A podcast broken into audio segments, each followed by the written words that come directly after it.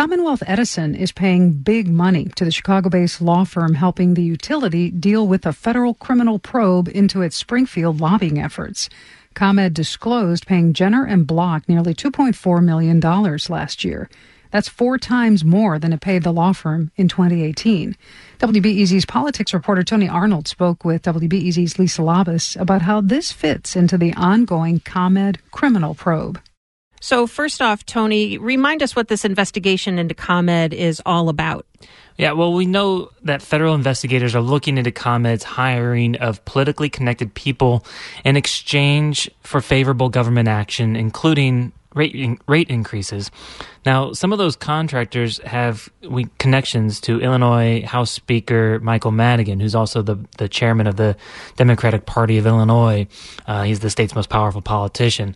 Uh, but some executives of the company have resigned but no one's been charged. And the investigation's actually been kind of quiet these last few months, but we've been told that it is ongoing.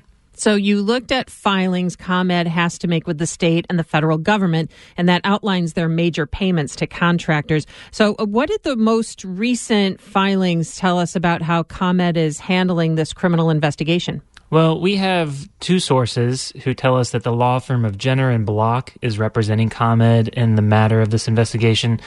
And then we have two more sources who tell us that they had actually been contacted by the company to see if they would sit for interviews with Jenner and Block attorneys as part of its own internal investigation, with the understanding that the findings of this internal probe would be shared with the feds. Uh, now, ComEd would not con- confirm that Jenner is representing them on this matter, and the law firm would not confirm that either. But the documents do tell us how much ComEd paid Jenner and Block for legal work. Tony, can you put that into context? Yeah, ComEd has to file paperwork every year with the federal government, and it disclosed in that paperwork that it paid Jenner $2.4 million in 2019. That's more money than ComEd paid Jenner in the previous four years combined. And it's significant because those increased payments were coming at the same time as the federal probe was really kicking into high gear.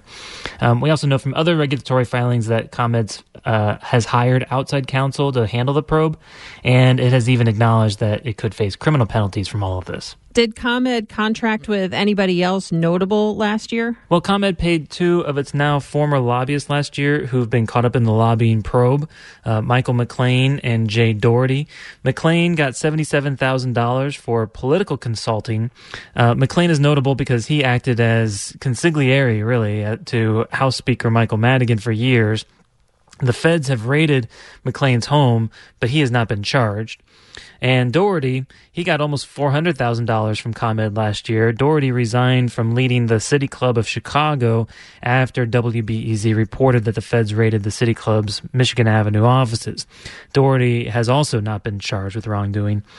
Uh, I would add that ComEd also paid the law firm of Klafter and Burke nearly $300,000 for legal work. That's the former law firm of Chicago Alderman Ed Burke. He quit his own firm after he was indicted on bribery and extortion charges. Burke's pleaded not guilty. What does ComEd have to say? Well, the company says it ended its relationships with all three of those men I just mentioned, and that those payments were the last ones it's making to them. ComEd also reiterated what it said this entire time since the story broke that it's cooperating with the investigation. That was WBEZ's politics reporter Tony Arnold speaking with host Lisa Labuz about the ongoing federal investigation of Commonwealth Edison.